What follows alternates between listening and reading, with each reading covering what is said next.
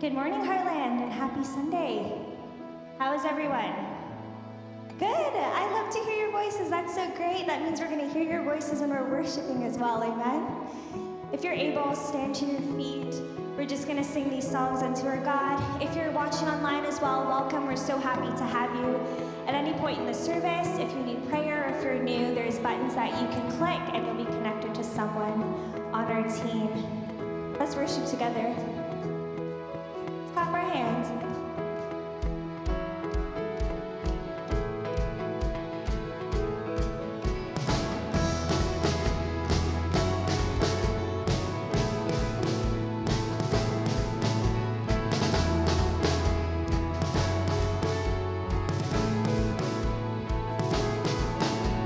This is the day.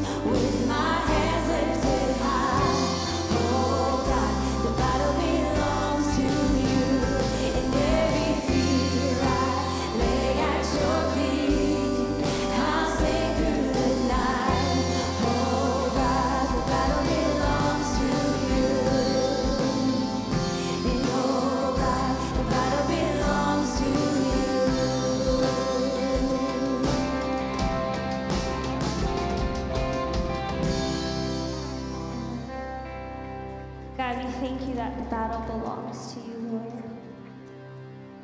That nothing can stand against our God. Our mighty and powerful God, that is who you are.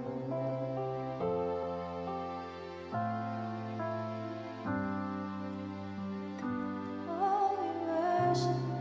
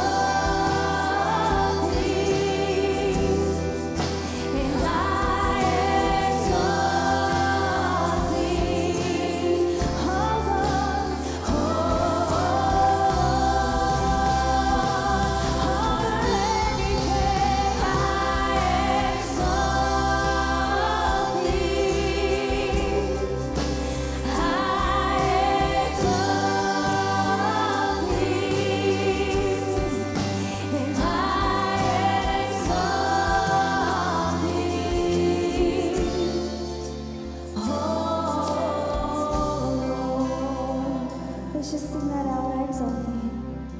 And I exalt thee. I exalt thee. Yes. Hallelujah.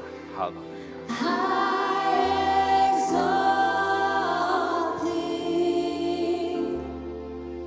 Oh, Lord. Hallelujah.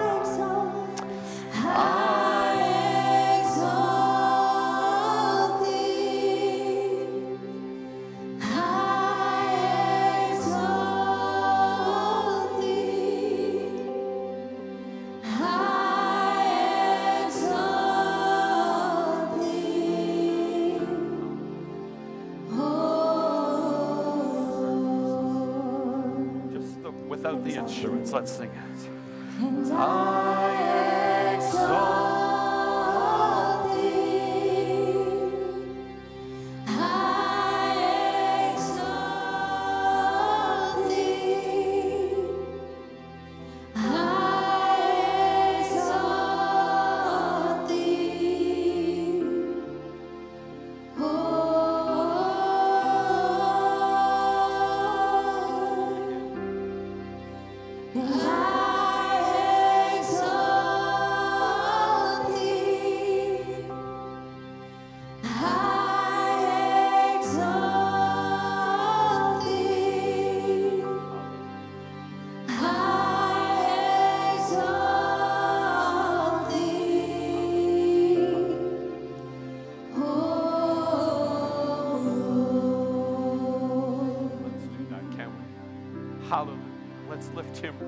Today for who he is, for who he is and what he has done, what he is doing and what he will do. You are worthy, O God, to receive all praise, all glory, all honor, power, and might is yours. You are worthy, O God. You are worthy, O God. We exalt you, O God. We lift you up, O Lord. Hallelujah,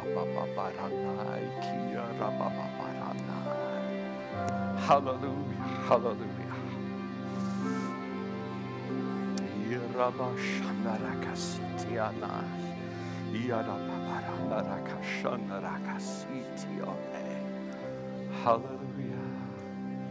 Hallelujah, hallelujah. The psalmist says, I will extol you, my God and King, and bless your name forever and ever. Every day I will bless you and praise your name forever and ever.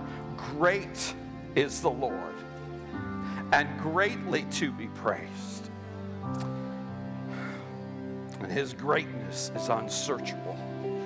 One generation shall commend your works to the next generation, and shall declare your mighty acts on the glory, glorious splendor of your majesty, and under and on your wondrous works I will meditate. Hallelujah. Hallelujah. Father, right now we pause. God, we pause right now just to reflect, to remember on all you have done. God, that you love this world so much that you are willing to give us Jesus Christ. Not born in a palace and to live as a, as a mighty king, but born in a stable. And one day to walk a dusty road carrying carrying our cross. Jesus, you laid down your life that we might stand here today, knowing of the wondrous works that you have done, of your love, your mercy, your grace. God, the hope that we have for now and for the future, because God, you hold us, you hold us in your love and care. Father, you know each of us here today. You know the burdens. You know, God, the needs that we have and we represent. And God, right now in an atmosphere of praise, we lift these needs to you. And ask God that you would work miracles and wonders again. That God, you would bring comfort to those that need comfort. Peace. Peace to those that need peace. Healing power would flow. God, that you would restore and heal relationships. God, that you would accomplish your will and receive all the praise and all the glory.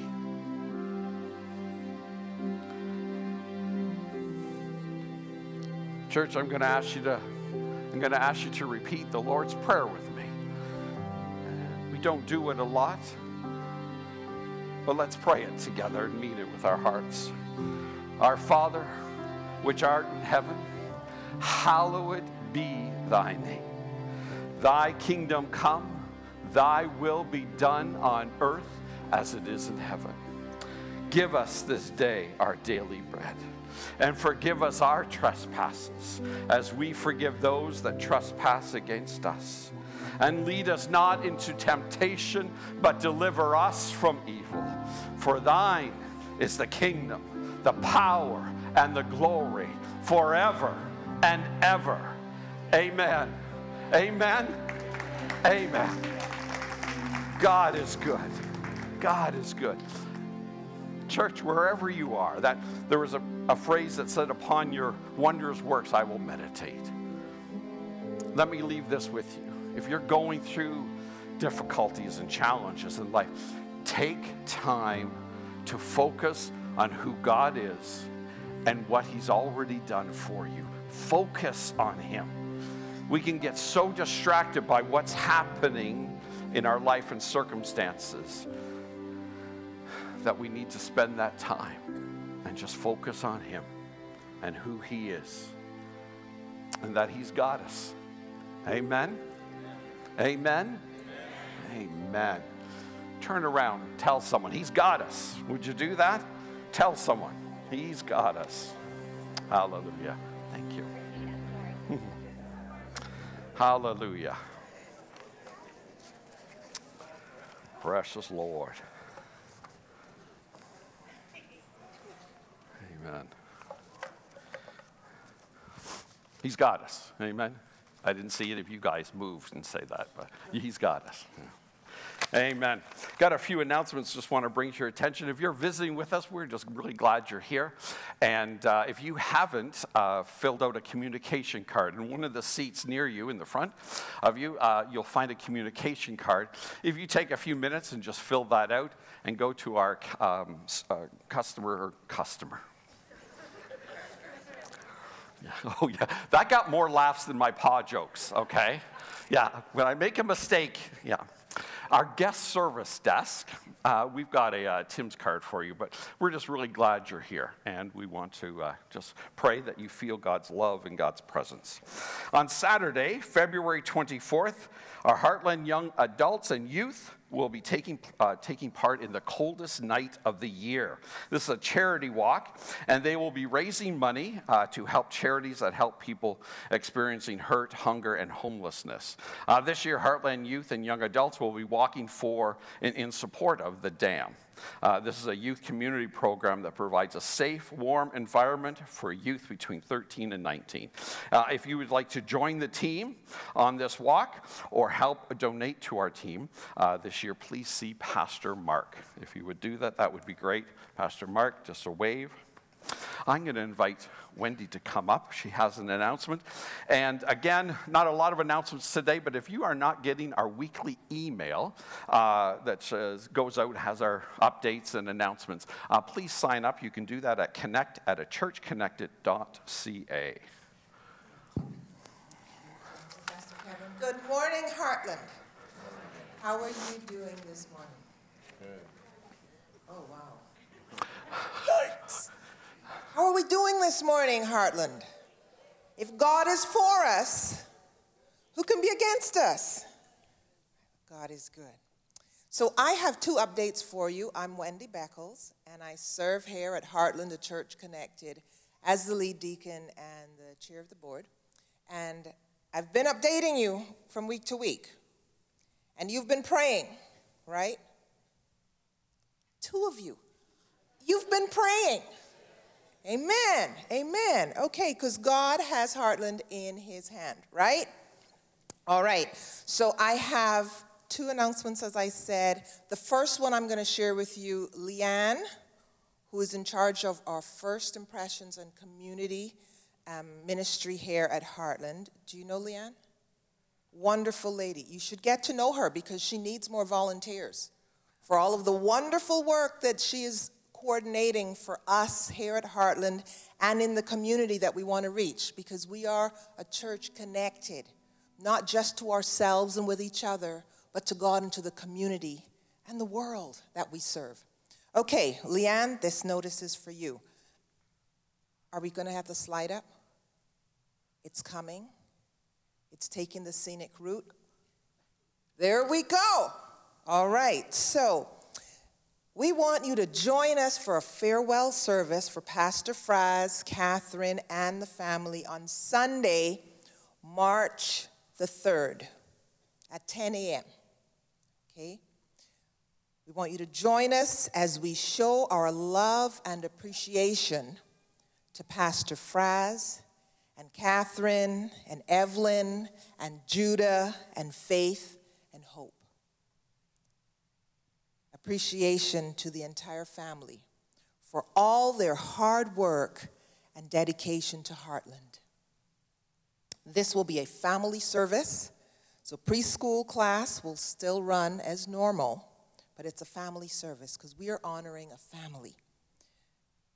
There will be a memory album starting this Sunday. Right, Leanne? Yep. Got the nod, got the finger pointing out front. Um, starting this Sunday, that album will be in the foyer, okay? And please sign it with your notes of appreciation and love, or bring a prepared note or photos to add to the album. We're putting together a really nice gift for the pastor and his family. If you are unable to make it in person, go ahead and email your best wishes to connect at a church connected dot c a.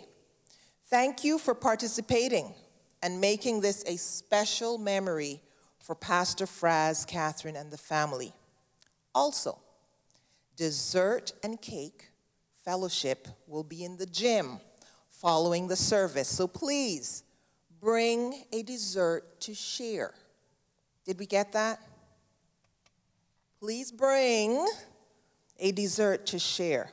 There will also be a photo booth where you can capture another memory with Pastor Fraz, Catherine, and the families on your phone.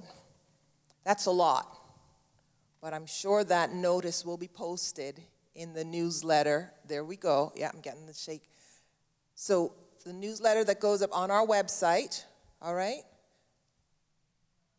It's mailed out Fridays, okay? So that's a lot for you, but please, we want you to participate in that.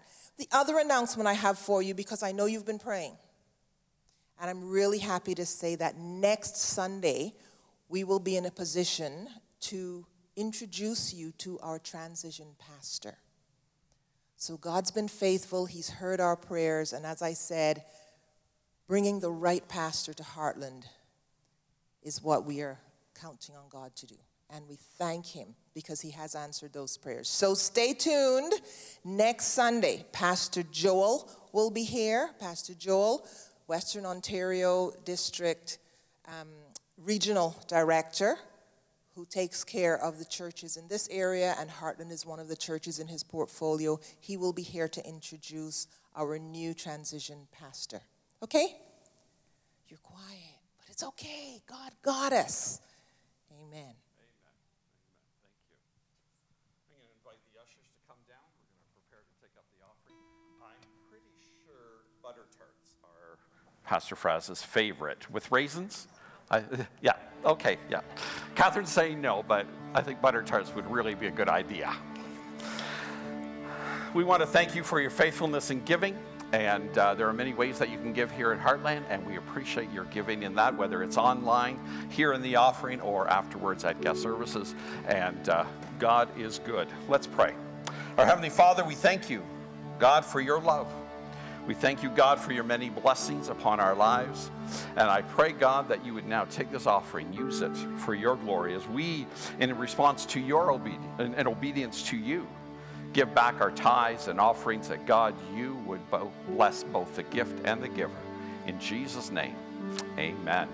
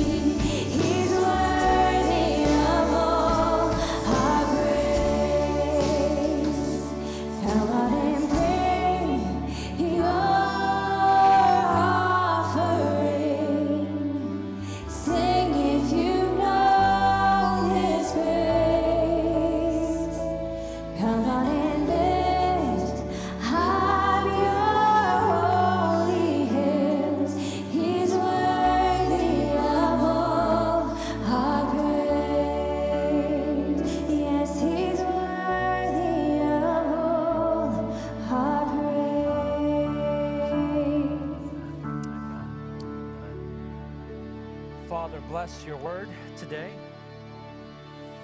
Bless your people. Bless our gathering and our time together in Christ's name. Amen. Amen. Thank you, worship team. Before I forget, children, you are dismissed. I'm just so ready to preach. They, I, you know, I forget about those little wee ones. Go on upstairs, kiddos. Uh, I do want to make a little addition. So if anyone's going to bring anything like butter tart related, no raisins. Please, please, no raisins, no raisins. Anyway, no, no. If you bring it, whether I like raisins or not, I will eat it. Anyway, love you guys very much. Today, uh, so next week, Pastor Joel is coming. So this is my my penultimate message at Heartland, second to last. And, uh, and we're just going to be continuing our series called Believing for More in twenty twenty-four. And if you kind of tracked with us at the beginning of this series, you would know that we talked about sharing some vision about the church and about what God had in store. And then we kind of shifted gears talking about, well, not only does God have something in store for Heartland, but he has something in store for you personally. And we talked about there's more in store and there's an open door. And Pastor Kevin even found our rhyming word. There's more, quote unquote, in store when it comes to unity and things of that nature. And today, we're continuing this theme, and here's the, the title of our message for today. There's more in store, but it'll cost you more than you bargained for. There's more in store. I know, you're like, it's still, it's, it's going to rhyme till the very end. There's more in store, but it'll cost you more than you bargained for. I've heard it said that successful people are able to turn obstacles into opportunities. What a gift. Would you, would you, wouldn't you love to be able to do that? To take every obstacle you've ever experienced in life and be able to turn it into an opportunity. And I remember hearing quotes and quotes like it, usually from, you know, uh, you know, Fortune five hundred C E Os and leaders. You know, you have to turn obstacles into opportunities, and, and certainly there's a lot of great wisdom in that. But as I thought about quotes like that, I began to realize that there was a picture being painted that wasn't quite accurate. It It unintentionally painted the picture that obstacles and opportunities never overlap, that obstacles and opportunities are diametrically opposed, that there's no overlap, there's no crossover. When in my life, oftentimes the opportunities I've experienced were chock full of obstacles. For those of you who know my story, I was born and raised in a Muslim home. And when I went to Bible college, it was an incredible opportunity that I do not regret. It was an incredible opportunity. However, it was an opportunity that was filled with obstacle after obstacle after obstacle. There was God-given opportunity. There was an open door, but that open door cost me just a little bit more than I bargained for. And I went, and I'm glad I did. A little bit later on, in I guess it was our, our fourth year graduation year, my wife and I were engaged, well, girlfriend then, we, I proposed. She said yes. I don't know why, but I'm glad she did. She said yes, and, and that year I, I was diagnosed with cancer. And we just kind of made the decision that we would get married anyway. And yet we didn't have a job. We didn't have any interviews lined up. I didn't have a part-time job. You had no job. And and and it just seemed like all the adults in our lives were telling us, you have no job. It was like a reoccurring theme. You have no job. How do you get married when you don't got a job, right? It's, some of your young ones are dating somebody, and they don't got no job. And you're like, well, you got to get a job. And and we just, we we we knew we needed to get a job, wherever it was.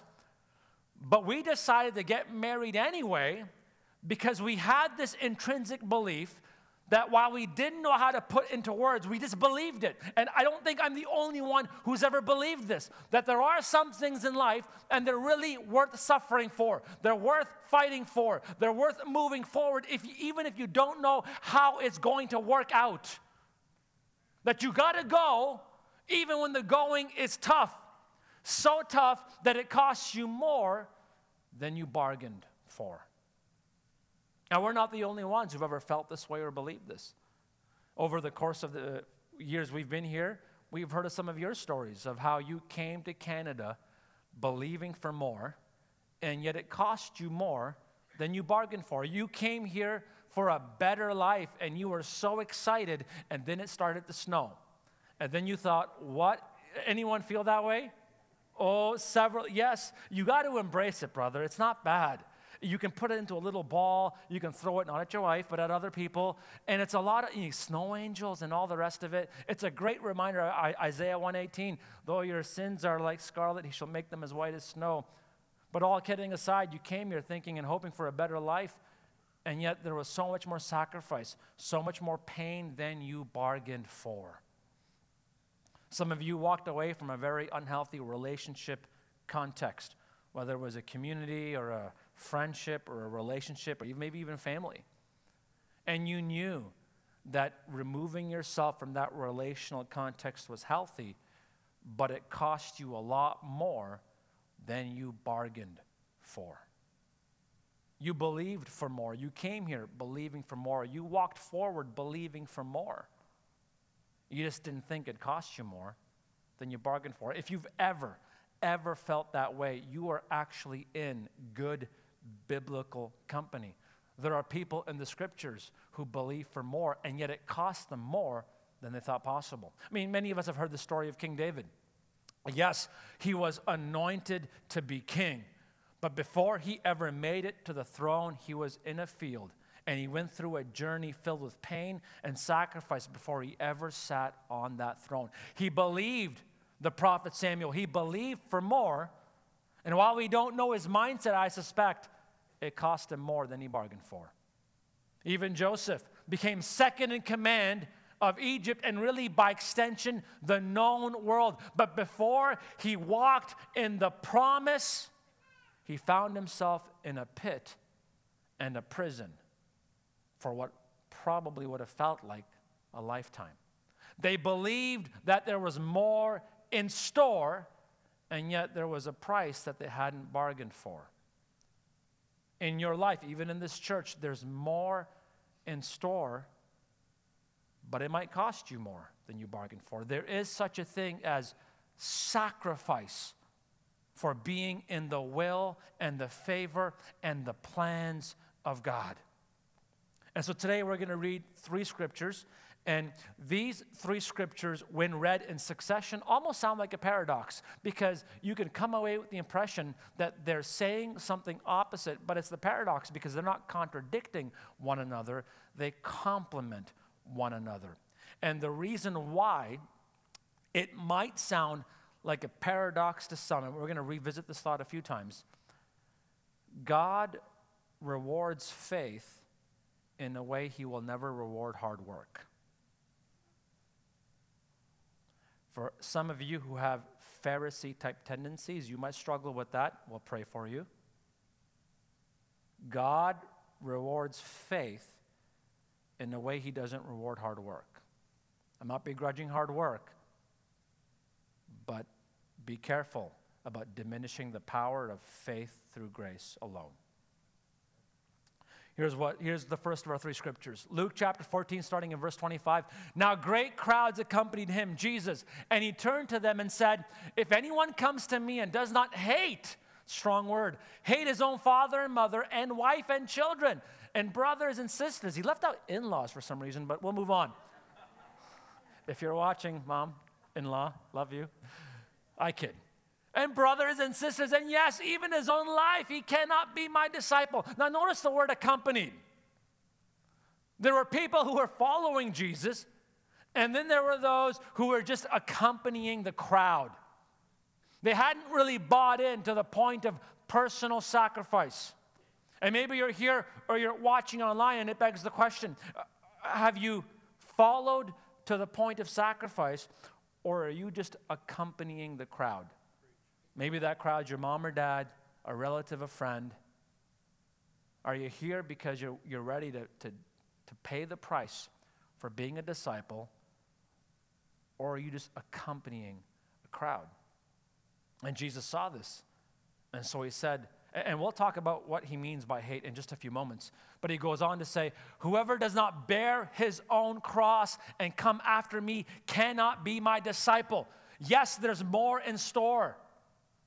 But it will cost you more than you bargained for. But there's a blessing in discipleship. There's a blessing in faithfully following Him that is greater than any amount of hard work you could do in this life. It's better to follow Him in faith than it is to think that the works of your hands amount to something that God should reward. He goes on to say, "For which of you, desiring to build a tower, does not first sit down and count the cost, whether he has enough to complete it?" Because there is a cost to discipleship. There is a cost to following Jesus. We'll talk about what that cost is in just a moment. There is a cost. And the cost is not meant to be some great secret. It's actually quite logical. Hence this logical analogy of, well, if someone's going to build, doesn't he first sit down and figure out whether or not he can count the cost of building? Otherwise, when he has laid a foundation and is not able to finish, all who see it begin to mock him, saying, "This man began to build and was not able to finish." Or what king going out to encounter another king in war will not sit down first and deliberate whether he is able with ten thousand to meet, to be victorious, who comes against him with twenty thousand? And if not, while the other is yet a great way off, he sends a delegation and asks for terms of peace. There is a cost that should be weighed in your heart, soul, and mind. So therefore, any of you who does not renounce, renounce, I don't know how much renouncing happens in the North American church today. Renounce all that he has cannot be my disciple. So is he asking me to, to hate everybody? Is he asking me to give up every single thing I ever own? Well, not quite, and, and we'll get to it in just a moment. Because remember, it's not about what you can do. It's about faith. Hebrews tells us, here's the second one, that without faith it is impossible to please Him. For whoever would draw near to God must believe that He exists, and He rewards those who what? Work for Him? Those who earn His approval? Those who can do this or that? No, those who simply seek Him in faith. So what does that mean? Do I just simply do nothing? Well, no. Paul said in First Timothy, fight. Fight. The good fight of faith. Do you think faith is, is a worthwhile fight in your life? I know you fight for a lot of things. Fight for that paycheck, fight for that overtime, fight for that vacation, fight for that inheritance, fight for that whatever. But is faith a worthwhile fight? Deserving of your focus, your attention, your time, your talent, your treasure. Take hold. It's not that you're earning it, it's already there. So just take hold of it, of the eternal life to which you were called and about which you made the good confession in the presence of many witnesses. Take hold of it. Fight, because there's more in store for you in twenty twenty-four. But there's a catch. It's not what you think, but there's a catch. There is more in store, but it'll cost you more than you bargained for. You have to believe that faith makes a difference. You can't stop believing that faith can't make a difference in your home, in your life, in the lives of your children, in your marriage, in your loved ones. Faith makes a difference. You have to believe that as you seek Christ through faith, it makes a difference, that there really can be more in store.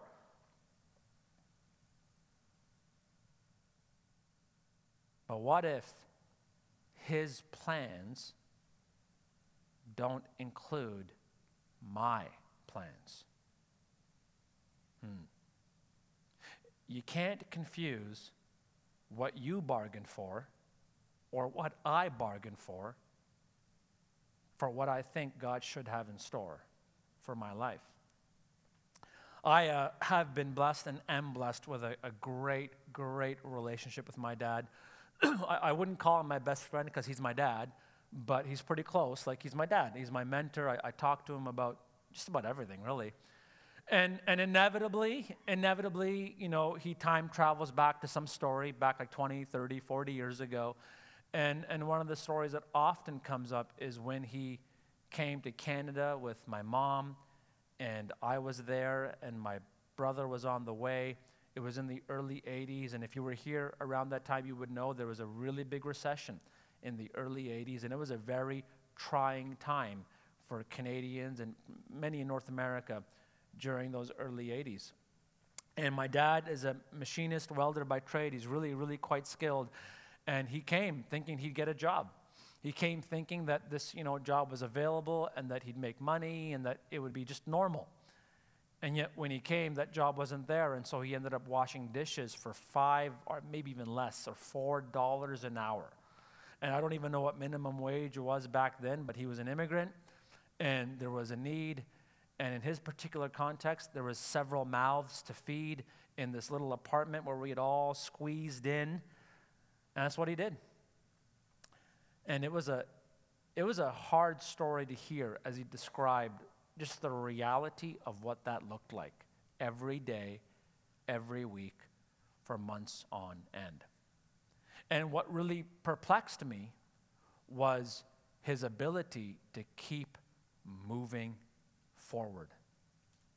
I mean, he just believed that there would be more in store, that this dishwashing job was not the end, that this was the job that he needed, but only because it would one day get him to the job that he wanted. But as I was reflecting on that, I asked myself, what on earth? Like, how how was he able to do that? I mean, could you? I mean, could, could you work at a job that was beneath your skills and beneath your ability and beneath your, at least from that perspective that he had? Could you have done it? What did he have that enabled him to keep moving forward, even though it cost him more than he bargained for? And, and, and the answer was and is surprisingly simple. He was flexible. Flexible. It wasn't the job that he wanted, but it was the job that he needed to get to, get to the job that he wanted. He was flexible. Flexibility is one of the most underrated character quality attributes of your life. Flexibility is living with the acknowledgement that my plans might not line up with God's plans, and one of us has to change. Who do you think it's going to be? This is one of the most important questions you'll be asked in twenty twenty-four. It might even be one of the most important questions you've been asked this past decade. Are you flexible? Oh, you might not get everything you want. Mom's trying to tell you something. Yeah, yeah, I think so too. Are you flexible? Like an icicle, if you're not flexible, it will leave, leave you inevitably fragile and breakable. Are you flexible? Because your plans might not be his plans. Oh, there's more in store in twenty twenty-four. But it might cost you more than you bargained for. Jesus made this interesting statement that is very easy to take out of context, especially when you just kind of highlight one verse and kind of fixate on it. If anyone comes to me and does not hate, hate his own family, hate even his own life, he cannot be my disciple. And when you read this in a broader historical context, you begin to realize that this isn't actually about hate. In fact, the word hate reminds me of the word love, which is, in, in a sense, part of what this was about.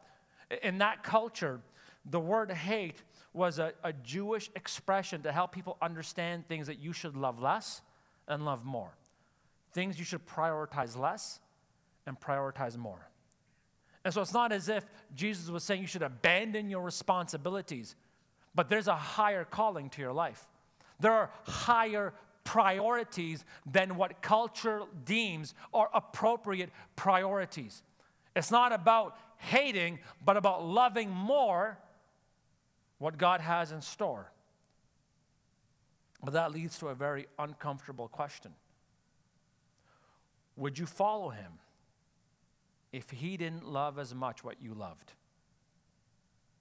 Would you follow him if he didn't love your career as much as you love your career? Would you follow him if he didn't love your financial security as much as you love your financial security? Would you follow him if he didn't appreciate your good looks and your good-looking folks as much as he did? Would you follow him if the plans of your mind were in contradiction to the plans of his hand for your life? There is more in store, but there's sacrifice. It might cost you more than you bargained for. And please don't misunderstand me. I am not saying that God is some dictator who just loves to see you suffer as you just kind of throw away things you love. No, there's a very practical, practical reason why there's a cost to following Christ. There's spiritual reasons and whatnot, and those are worth talking about at a separate time, but there's actually practical reasons, and it can best be summed up with this statement. Removing and receiving go hand in hand because you only got two hands. You, you only got two hands. So as this is my penultimate message, and the kids are all upstairs, I told I told one of them that today's the very last day. You're going to hear a story about one of the kids. And they're like, no! And I'm like, well, go on upstairs. We have four kids, and uh, Uh, Evelyn, Judah, Faith, Hope, and they're eleven, nine, seven, and five. And our third, our our seven-year-old, Faith, they're all special in their own way. And Faith is special in her own way in that, and my wife says this often, she is somebody who feels deeply. Every emotion is over the top. When she's happy, it's over the top. When she's confused, it's over the top. When she's angry, it is over the top. And and when she's not impressed with you, it is over the top. There's a little bit of attitude there that we've, we have not been able to weed out, and we've just kind of said, Lord, help us. She's a wonderful, wonderful baby girl, and uh, but she feels deeply. And so we were, I don't know where we were going, probably either the in-laws or our parents or somewhere. And uh, and she was in her bedroom crying, like like sobbing, like someone had like passed away, like just like what in the world's going on? Like everybody's like already in the van and you're up here crying. Like why? Your socks aren't on, your shoes aren't on, your stuff's not packed. What's going on? And what? Long story short, she wanted to bring some extra things with her. She had her bag that was full. She wanted to bring stuffies. She wanted to bring a special toy. They're at that age where they're doing a craft, but like, you know, in their mindset, it's not just a craft. Like it is like Leonardo da Vinci's Mona Lisa, right? It is like tr- art, it's treasure. And, and, and, you know, she had made it for grandma and grandpa, and I got to bring it. And I'm like, okay, but, but she was crying because she couldn't fit it all in. And she didn't have any more room in her hands. And she realized that she was going to have to leave something she loved behind. Now, in that moment, there was a sermon-ish type statement I thought about, but I didn't share because she feels deeply. But I'll, I'll share it with you. If you try to hold on to everything, you could be left with nothing. God has more in store than you could possibly ask, think, or imagine.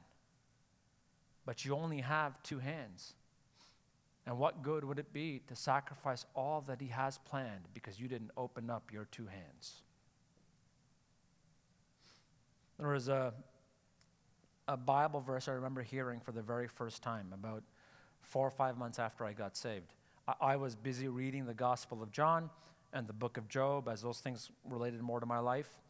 And and I would come to services every Sunday, and, and I remember the pastor just kind of sharing, you know, it, the, the verse is found in, in the Gospel of Matthew and Mark. What does it profit a man to gain the whole world but lose his soul? And even though I hadn't read it, I, I just, I intrinsically knew what it meant. That there's something more that God has in store for me. And if I don't grab a hold of it by faith, it can cost me dearly. But what is that cost? Like, what, what exactly am I supposed to lay aside, and how am I supposed to do it? Because when you read this verse, it, it'd be easy to come away with a, with a, well, possibly a skewed understanding. Jesus said, if anyone, if anyone of you, just the next slide, if any one of you who does not renounce all that he has, everything, cannot be my disciple.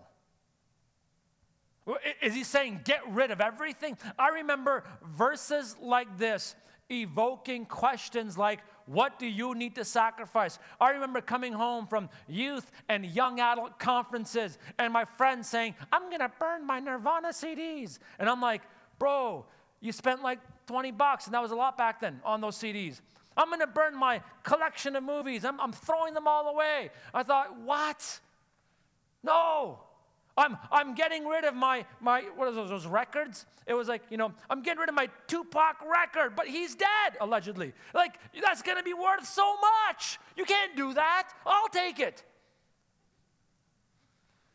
He didn't give it to me. And I remember going home thinking, well, do I have to kind of just give things up now? Just, just throw them out and, and whatnot. And, and, and I'm not saying that's not a worthwhile way of thinking. I understand the value of the question, what do I need to sacrifice? What do I need to give up? What do I need to throw away? But for me, it just didn't resonate with me because I felt it overemphasized one part of the equation and underemphasized the other. And so I actually thought of it in different terms, and I'll share it with you. Where do you need to make room to receive? Because if he has more in store, yes, it might cost you more than you bargained for, but it'll bless you more than you bargained for. There's more in store that you cannot possibly comprehend for your life, your marriage, your family, your, this church. But where do you need to make room? Is it your financial priorities, your hobbies?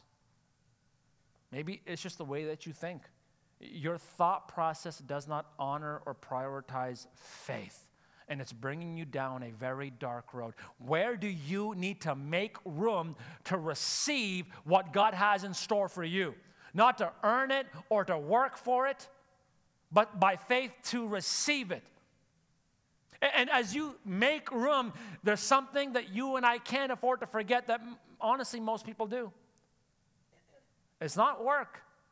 It's a little bit of faith that goes a long way. There's a parable in, in Matthew chapter sixteen. And to this day, I believe it, but I'm not sure I like it. Is that allowed? I don't, I don't know. Some of you have been going to church longer than I've been alive. Is that allowed? Can I believe something, but not Like, like it? Yeah? It's, it's, it's Matthew chapter twenty. It's, it's the parable of the laborers in the vineyard. And just, just to give you a brief synopsis, so there's these workers, and they all start at different times. One starts early in the day, one starts later in the day, one starts uh, at the end, basically at the end of the shift. And despite the fact that they all start at different times, they all get paid the same. H R would have a nightmare. They'd be like, what? You can't do that.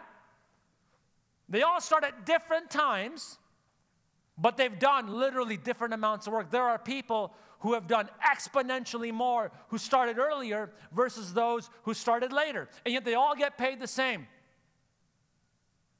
And I believe it. I have to. It's in the Bible. I, I, I legitimately and literally believe it, but I struggle with it.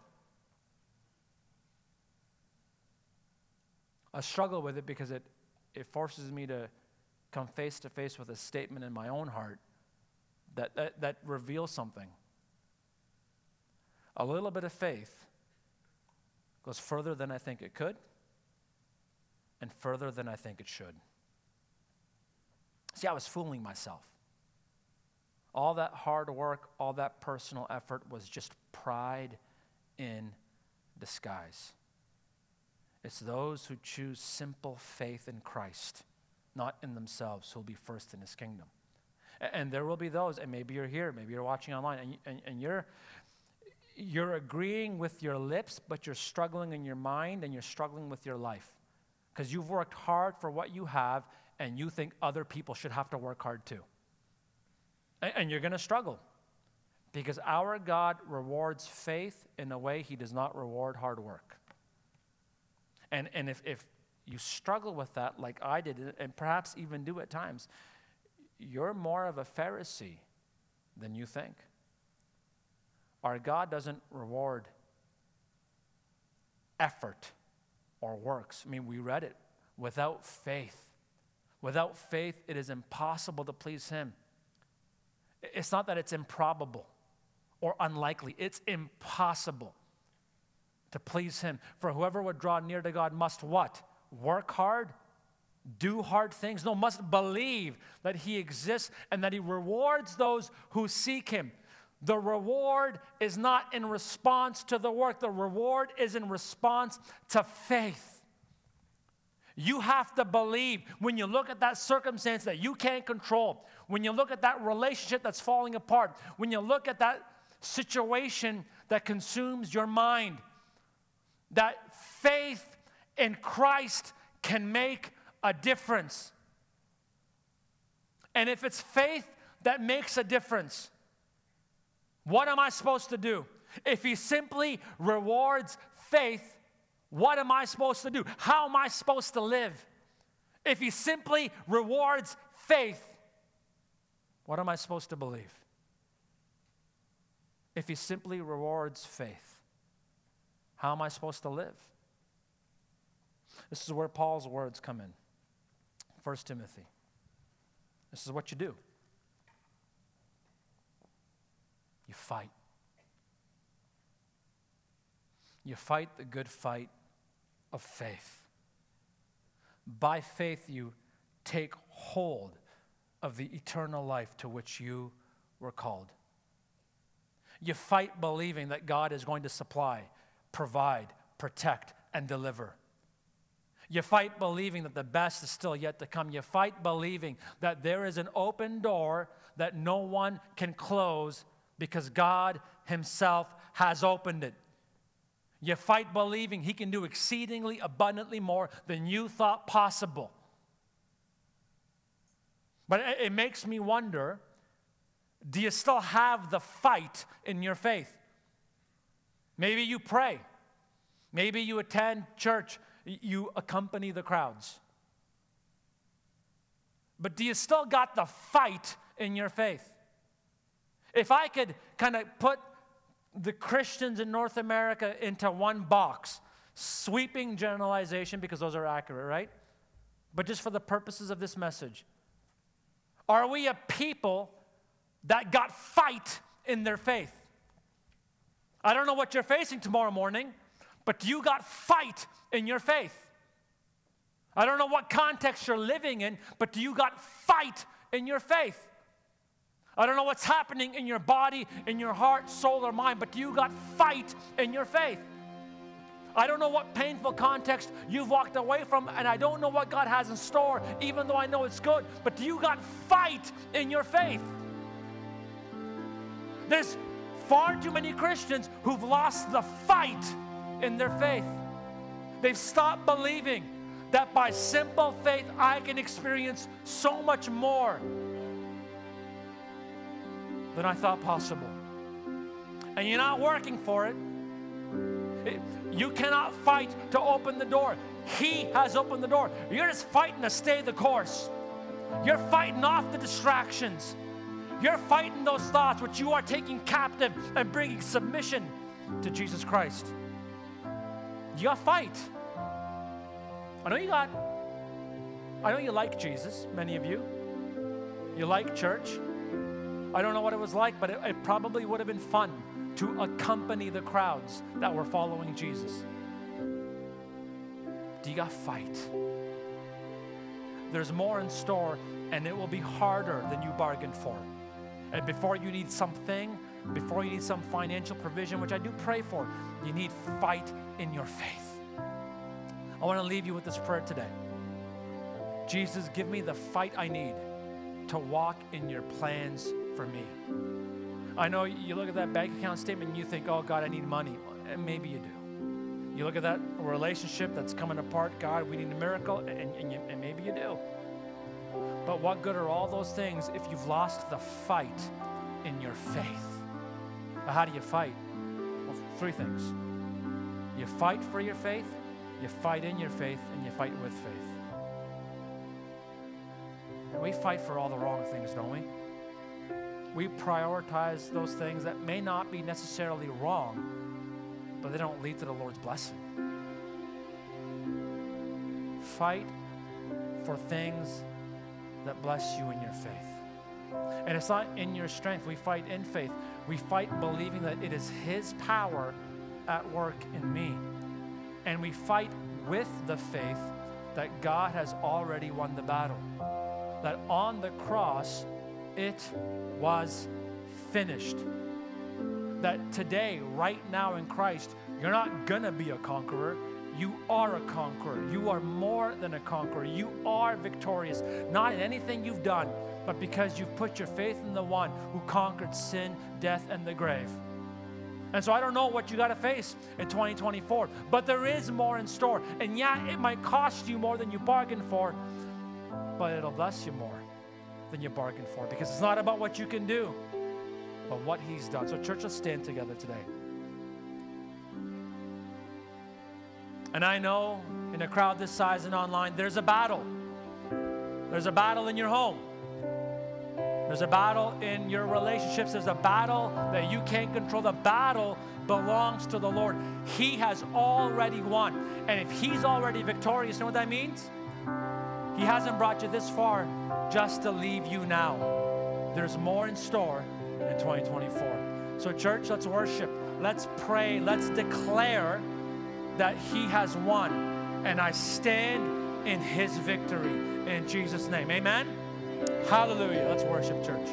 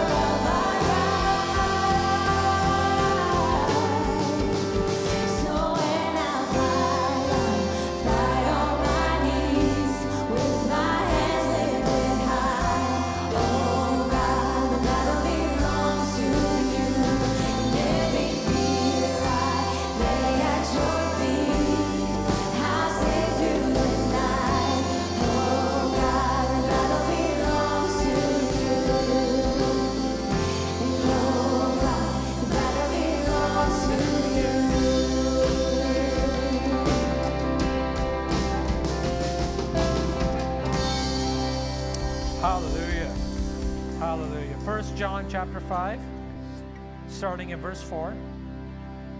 For everyone who has been born of God overcomes the world. Reminds me of what Jesus said in the Gospel of John. In this world you will have trials and tribulation, but be of good cheer, for I have overcome the world. For everyone who has been born of God overcomes the world. Born of God. Born again, faith in Jesus Christ.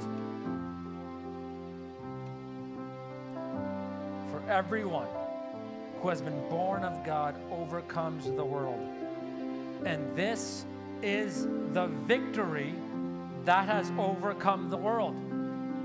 So if you're wondering what it is, he's about to tell you right now. For everyone born of God overcomes the world, and this is the victory that has overcome the world. Our faith. So who is it that overcomes the world except the one who believes that Jesus is the Son of God? You may not be the most skilled. I know I'm not. You may not have all the resources in the world. I know I don't. But a little bit of faith goes a long way. I don't know what you're facing tomorrow morning, but a little bit of faith goes a long way. I don't know what's happening in your body, but a little bit of faith goes a long way. Oh, I know that relationship might not be perfect, but look, a little bit of faith goes a long way.